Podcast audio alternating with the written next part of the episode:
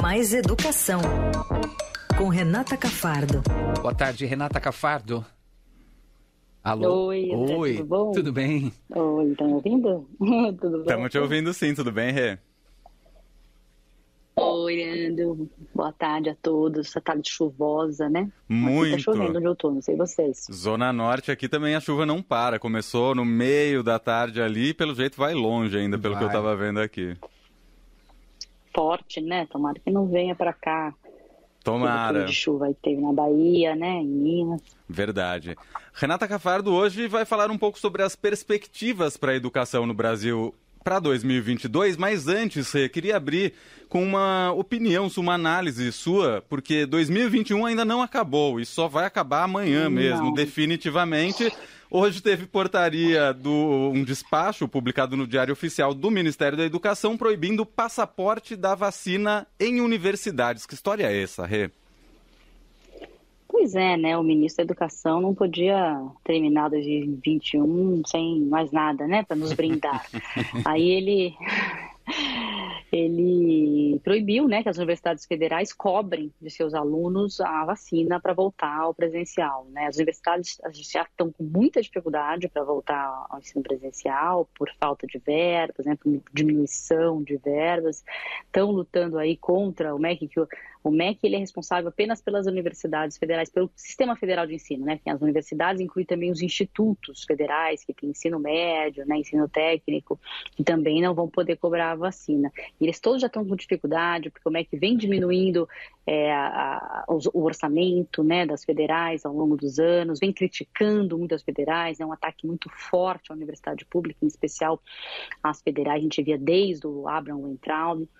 E agora é, fere mais uma vez a autonomia delas, né? Porque as universidades têm autonomia, autonomia é garantida pela Constituição e elas poderiam definir elas próprias, né? Algumas já estavam definindo sobre sobre o passaporte da vacina, definindo para a volta e é uma tendência é, mundial e também nacional. A gente já sabe que as universidades estaduais aqui que são né, das maiores do país, USP, Unesp, Unicamp, exigem já dos seus alunos, né? Já voltaram alguns cursos presencialmente exigindo dos seus alunos, dos professores e dos funcionários a vacina para voltar. Lá fora também a gente tem exigência em países como Reino Unido e Alemanha para voltar, inclusive para as escolas, né? As, eh, as crianças lá, né, que já foram vacinadas, para voltar também com a, com a vacina e com testes também, às vezes para entrar na universidade tem que fazer o teste mesmo vacinado. Então, é, o governo Bolsonaro indo mais uma vez, né, contra essas, é, o que já é protocolo né, no restante do mundo no que se diz respeito à vacinação e ao combate à Covid. É mais uma notícia que vai ser aí combatida. A gente já está vendo a Andifes, que é a Associação das Universidades, dos Reitores das Universidades Federais, é, dizendo que vai entrar no STF contra essa medida, PSOL e Rede também. Uhum. E aí vamos ver onde vai acabar, né? Quem que vai ganhar mais essa luta é, da educação contra o governo Bolsonaro, né? Ou do governo Bolsonaro contra a educação. Exatamente. Complicado. E aí, a gente está falando sobre uma notícia de 2021, mas que vai se estender aí para 2022. O que esperar da educação brasileira em 2022, Renata Cafardo? Continuaremos nesta Ah. bagunça total?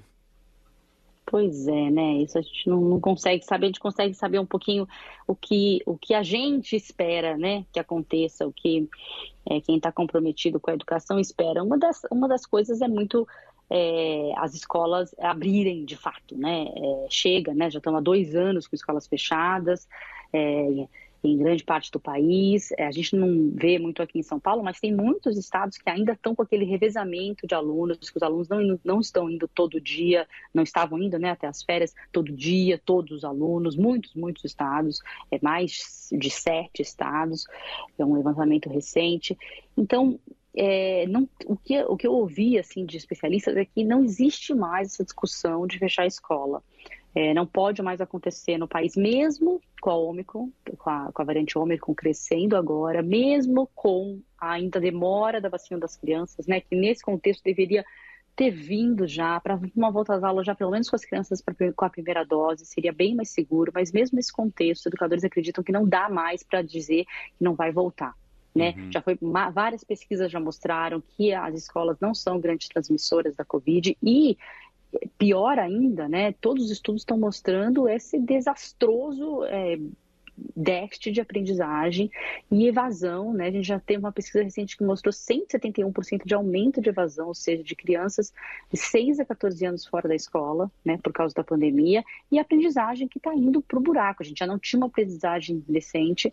Agora, então, é, assim, a gente tem só previsões por enquanto, porque não foi feita uma avaliação nacional, o MEC não fez como outros países fizeram uhum. para mostrar como é que está a avaliação. Então a gente só pode prever que essa avaliação está muito, que, essa aprendizagem caiu demais, mas não temos ainda como saber as lacunas para combatê-las, né? Então é, é, complicado também a situação nesse sentido, mas ainda tem outros problemas, né? É, fora o déficit de aprendizagem, evasão escolar e o aumento da desigualdade que vai surgir com a pandemia, né? A gente vê alguns estados conseguindo trabalhar mais, porque como a gente não tem um governo federal coordenando, né, de maneira nacional, o que as escolas é, podem fazer para recuperar o déficit de aprendizagem, a gente vai ter estados fazendo mais, mais que os outros, estados que têm dinheiro para fazer avaliação, fazendo, os que não têm, não fazendo, e Além disso, estou falando do setor público. E o setor privado indo, se separando mais ainda do público, as escolas particulares conseguindo combater esse problema e as públicas não. Então, a desigualdade para todo lado aumentando uhum. na educação. E ainda a gente tá, tem outras questões, né? É ano eleitoral. Então, pode, os educadores acreditam que pode ser tanto uma oportunidade, ano eleitoral, para que se invista em educação e apareça, né, que os candidatos queiram mostrar, né, no, no caso, por exemplo, do, do, dos governadores estaduais, mostrar que estão investindo para recuperar o que foi perdido na pandemia, mas também pode ser mais difícil, né, porque aquelas pautas é, ideológicas né, que existiam, que, que, a gente, que, a gente viu muito aparecer no começo do governo Bolsonaro, até na eleição, como homeschooling, como escola sem partido, é, a questão de gênero combatida na escola, tudo isso pode voltar para o plano uhum. eleitoral, né? Porque a gente sabe que essas pautas são as pautas que é, os bolsonaristas, quem apoia o presidente, gosta, né? Então, para tentar conquistar mais ainda essa tua, essa sua torcida, Bolsonaro pode tentar forçar, porque em todos esses três anos o Congresso conseguiu segurar e não e sequer votou esse tipo de, de projeto, né? Uhum. Mas agora pode ser o último ano que, que isso aconteça. já conversei com alguns deputados que têm esse temor, né, de que elas voltem porque é um ano eleitoral. E para finalizar, é o primeiro ano da implementação obrigatória do novo ensino médio. É 2022 que tem esse temor, né, de que elas voltem porque é um ano eleitoral. E para finalizar, é o primeiro ano da implementação obrigatória do novo ensino médio, é 2022. Então a gente está tendo que implementar um novo ensino médio, né, que é o antigo colegial, os três últimos anos, com um currículo totalmente diferente, flexível, focado em áreas de conhecimento, né, com itinerários formativos que o aluno pode escolher para onde ele vai. Então, cada estado vai ter um itinerário, por exemplo, sobre mídia. Aí o aluno vai lá e não, não vai precisar fazer todas aquelas disciplinas que eram obrigatórias, ele faz só as disciplinas que estão envolvidas ali na, naquela área de mídia. Então, o, cara vai para uma área de astronomia, né, para um itinerário de astronomia, daí ele vai ver quais são as disciplinas ali envolvidas nessa área. É, é um projeto é, legal, moderno, no ensino médio, mas precisa de investimento.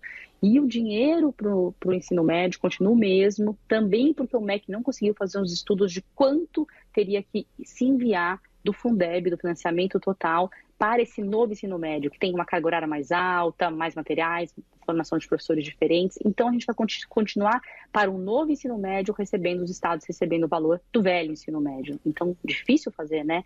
Com horas a mais na escola, porque o aluno vai ficar mais, os professores vão ter que ter outro tipo de formação, né? Que professor é esse que vai dar uma aula que tem a ver com mídia, por exemplo, né? Total. Alfabetização midiática, ele está formado para isso? Quem vai ser? Né? Tem que ter essa formação mais ampla. Os, os, professores são formados em cada disciplina hoje, tem essa dificuldade. Então, como é que nós vamos implementar esse novo ensino médio sem dinheiro, né? Sem formação de professores? É isso que a gente vai ter que ir atrás. Mas é obrigatório, a lei já, tá, já tinha sido até adiada por causa da pandemia e vai começar do jeito que for começar. E aí começa já, né? só rapidinho, é, começa já é, agora no início do ano, né? No iníciozinho de 2022. Sim, sim as escolas já têm que estar preparadas, tiveram tempo para estarem preparadas para isso e quem entrar no ensino médio agora, no primeiro ano, né? Esse é o para se implementar o primeiro ano, está uhum. no primeiro ano do ensino médio, os meninos de 15 anos aproximadamente, então já, já vão estar tá com esse currículo diferente. Então eles já vão ter é, só, a só obrigatoriedade das aulas de português e matemática, já vão estar, tá, estar direcionados para os próximos anos, ele, o segundo e o terceiro, fazerem esses itinerários que eu te contei. Então, as escolas já têm que estar preparadas para receber o aluno desse outro jeito. Tem que estar organizada já desse, desse outro jeito, né? Uhum. Não tem mais jeito. Escolas públicas e privadas, tá? Então, é uma mudança grande na educação brasileira e nos, nesses três últimos anos que são importantíssimos para a formação, que vai depois levar uma formação profissional. Ajuda uma, uma formação profissional e também tenta colocar esse aluno mais próximo da escola, gostar mais da escola. Né? O ensino médio estava muito distante do jovem, o jovem estava eh, cada vez mais abandonando o ensino médio por causa disso, e essa é uma tentativa. Né? Mas vamos ver como é que as escolas de fato vão conseguir fazer isso sem dinheiro, sem muito apoio, Aí vai vir a desigualdade de novo, que os estados mais ricos estão com dinheiro para fazer isso. São Paulo, por exemplo, está investindo muito. É, outros estados que estão com dinheiro em caixa estão conseguindo investir. E outros mais pobres estão conseguindo fazer grandes coisas. Né? Vai vir mais uma vez essa desigualdade que, sem o apoio do Ministério da Educação, mais uma vez isso acontece no país. E para completar, a gente vai terminar o ano com, aqui, com as, as crises que tiveram no INEP, tiveram na CAPES, como é que isso vai é, progredir, né? Ou, ou, repercutir no próximo ano, a gente não sabe. É mais, vai ser mais um ano difícil para a educação, eu prevejo, viu? É, e aí, com as eleições no meio, é, não sei o que vai dar para fazer muito, não. Vai ser mais, acho que aquela expectativa, né? Pelo que me disseram muitos educadores, aí a expectativa de que no ano que, no outro ano, a gente comece a reconstruir a educação, né? Mais essa expectativa de votar em bons candidatos, de fazer boas perguntas, questionar bem esses candidatos, não só de maneira genérica a educação, mas de pontos específicos da educação, que vai fazer para isso, para aquilo. Alguns desses, desses pontos que a gente é, colocou. Então, a educação, eu torço para que a educação seja um tema importante das eleições, a gente consiga escolher os candidatos também com base no que eles pretendem fazer para melhorar e para recuperar a educação do país. Muito bem, esta Renata Cafardo, mais educação fechando esse ano de 2021. Em 2022, 22, Renata está de volta com a gente, mas acho que só em fevereiro, é isso, Rê?